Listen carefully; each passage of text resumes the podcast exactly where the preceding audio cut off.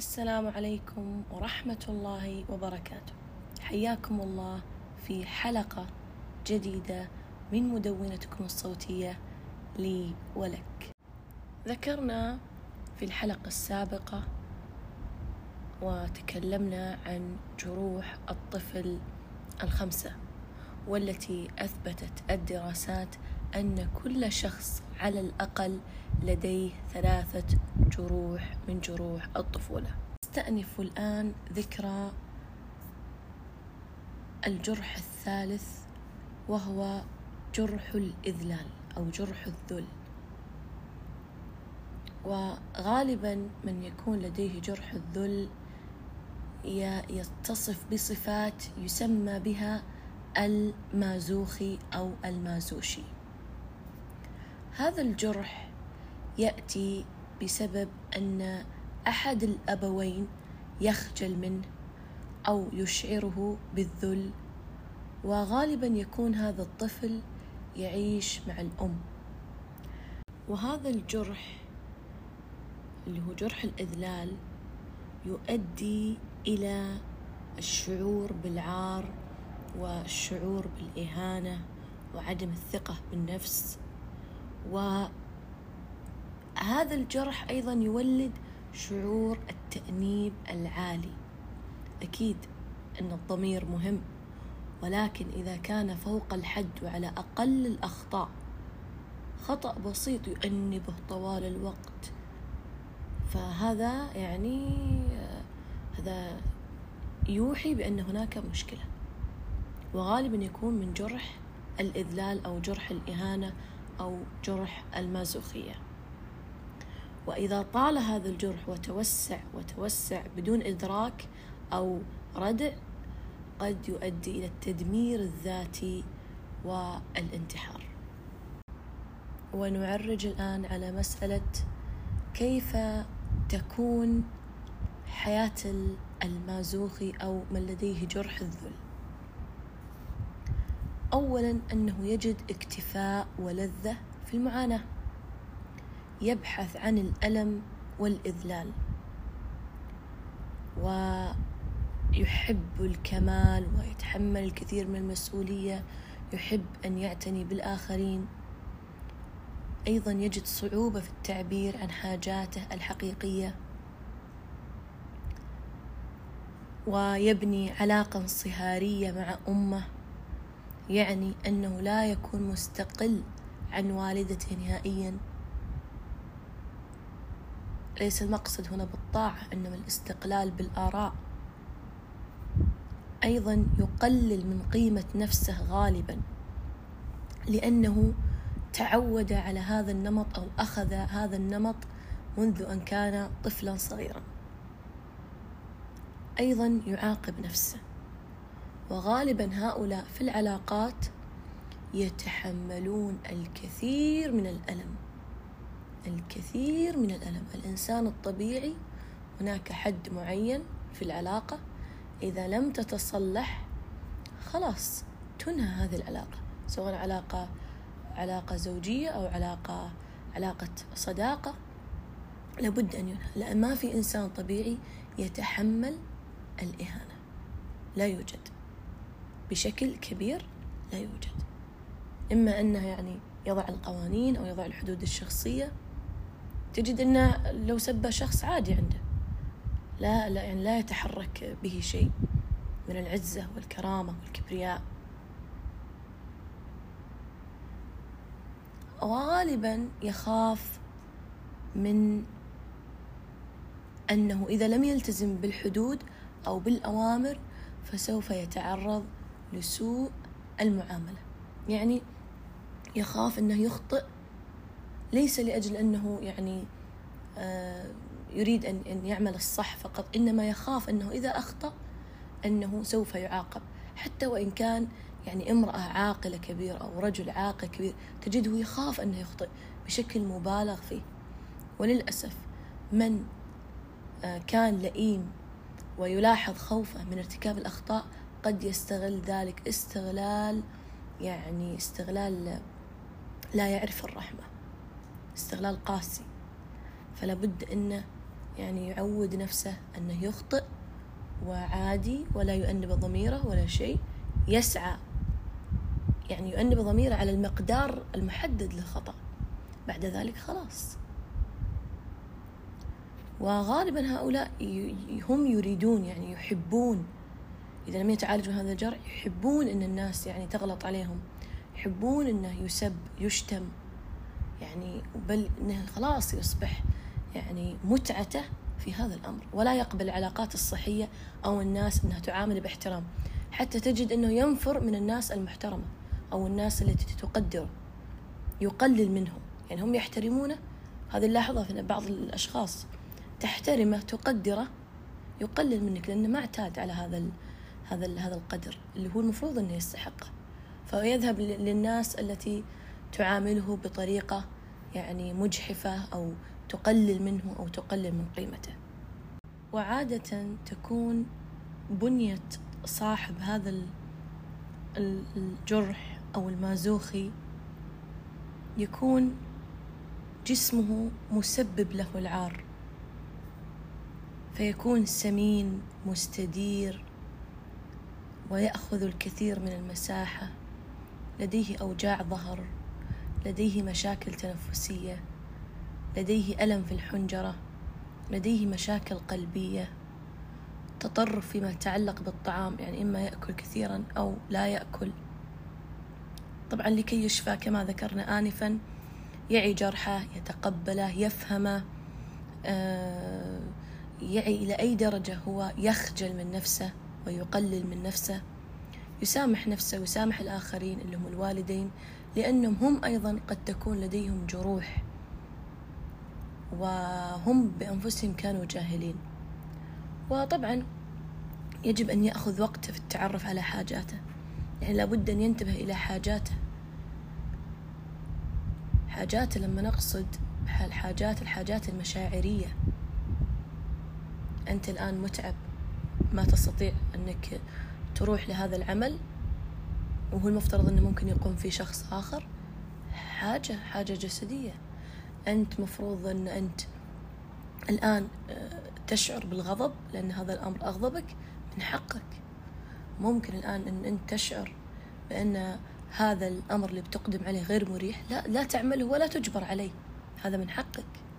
تشعر أن آه، قرار الزوجة وقرار الزوج غير مناسب لك أبدي رأيك. هذا القرار غير مناسب لي. فالاهتمام بالحاجات المشاعرية. تشعر بأن بأنك تحتاج هذا الشعور المعين ولم تشعر به من المفترض أنهم يعطونك إياه من حقك أنك تطالب فيه. من الأم من الأب تصارح هذا الشخص وتطالب باحتياجاتك. وأن لا يحمل نفسه ما لا يطيق. الله عز وجل يقول في القرآن لا يكلف الله نفسا إلا وسعها. إذا الله عز وجل راعى الإنسان وراعى قدرته فلماذا أنت لا ترفق بنفسك؟ وأما الجرح الرابع وهو جرح الخيانة. وغالبا أصحاب جرح الخيانة يلبسون قناع السيطرة أو المسيطر.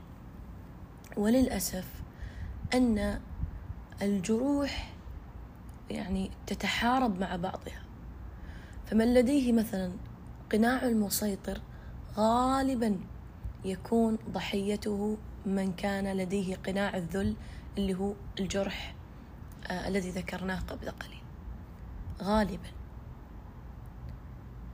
لأن آه، من لديه جرح الذل ينجذب بشكل مغناطيسي إلى من لديه جرح الخيانة والسيطرة. يولد جرح الخيانة عندما يقلل أحد الأبوين من الجنس المقابل. يعني إذا كان ابن فيقلل منه أبوه أو إذا كان إذا كانت بنت فتقلل منها والدتها. ويعامله معاملة سيئة. فيشعر الولد بالخيانة لأنه لم يتلقى الاهتمام الذي يرغب فيه من الأهل من الجنس المقابل. صفات المسيطر تكون أنه كل مرة لا يفي فيها أحد بوعده له أو يخسر ثقته به يشعر المسيطر بالخيانة. يعني لا يتسامح مع الأخطاء. خسرت ثقته مرة لن يعطيك إياها مرة أخرى. قال لك تعالي الساعة ستة تأخرت جيت الساعة سبعة الساعة ثمانية وفعليا لن يثق فيك مرة أخرى. ويشعر بالخيانة. وأيضا يكون قوي جدا بدنيا. على عكس جرح الإذلال وما قبله. ويحب أن يجذب الاهتمام وأن يلفت الأنظار وأن يتباهى بنفسه لأنه متطلب مع نفسه. ولا يتحمل الجبن عند الآخرين. لا يتحمل الضعفاء ولا يحب الضعفاء غالبا. وشخصيته قوية. ويريد بأي ثمن أن يتقيد الآخرون بكلماته. وينفذ صبره مع الناس الأكثر بطئا منه. وعقله نشيط جدا. ويريد أن يسيطر على كل شيء. لا يحب أن يثق ويغضب بسهولة. طبعا هذه الشخصية شخصية سامة. والتعامل معها يعني متعب متعبين في التعامل. لأنهم شرسين ولا يثقون ويجبرونك أن تثق بهم. يعني هم لا يثقون ويريدك أنت أن تثق بهم بالمقابل. غالبا يخافون من تفكك الشخصية. يعني يخافون أن أن يسيطر عليهم أحد. يخافون أن يضعفون يخافون أن أن أن أن يكون يكونون بلا شخصية بلا هوية بلا وجود. هم هكذا يرون. لذلك يبالغون في إظهار القوة المزيفة طبعا لأن هذا ناتج عن جرح وعن موضع ألم وليس موضع قوة حقيقية. صفاتهم طبعا أجسامهم تكشف عن قوة وسيطرة. فبيكون بالنسبة للرجل كتفان عريضتان وصدر منتفخ والنساء يكونون أعرض من الكتفين ونظرة مركزة وقوية وقد يعانون من أوجاع المفاصل والتهابات المفاصل. حتى يشفون من هذا الجرح؟ لابد كما ذكرنا آنفا أن يعي جرحه ويسامح نفسه ويسامح الآخرين ويتعلم عدم الانجرار للغضب عندما لا تجد الأشياء كما يرغب فالناس لم تخلق لترضيه. كما يقول الشاعر عكاش العتيبي الناس ما خلقت حواليك ترضيك مثلك مقادير الولي تعترضها. أخير لك لا تندفع في هقاويك. تلمس الأعذار ولا افترضها. ننتقل الآن إلى الجرح الأخير وهو جرح الظلم والذي غالبا يكون صاحبه متصلب غير مرن ويكون عندما يولد الطفل لدى أهل باردين منتقدين ومتسلطين. فيجد الطفل أنه من الظلم أنه لا يستطيع أن يثبت نفسه ولا يعبر عن ذاته خصوصا لو كان من الأهل من نفس الجنس يعني نساء من نساء وذكور من ذكور. وصفات المتصلب في أنه يجد صعوبة في التعبير أو أن يكون على طبيعته فلأنه دائما يتصنع البرود واللامبالاة فلن تجده عفويا. وتجد أنه منفصل عن العواطف ولا يؤمن بها. وأيضا يحاول أن يظهر للآخرين أنه لا شيء يؤثر فيه وأنه يعني آه، قوي و ويعني لا يهمه أحد أو لا يهمه شيء. ومن مميزات هذا الجرح أن صاحبه يبحث عن العدالة بأي ثمن. يكره الظلم ويكره الظلمة وينبذ هذا الفعل. فلو كان به عيوب لن يكون من ضمنها الظلم. أيضا يكون باحث عن الكمال لأنه يشعر بأن الناس يقدرونه لأفعاله وليس لما هو عليه. ومتفائل جدا ظاهريا لكنه في العمق يخشى السلطة ويتدبر أموره لوحده ويجد صعوبة في طلب المساعدة.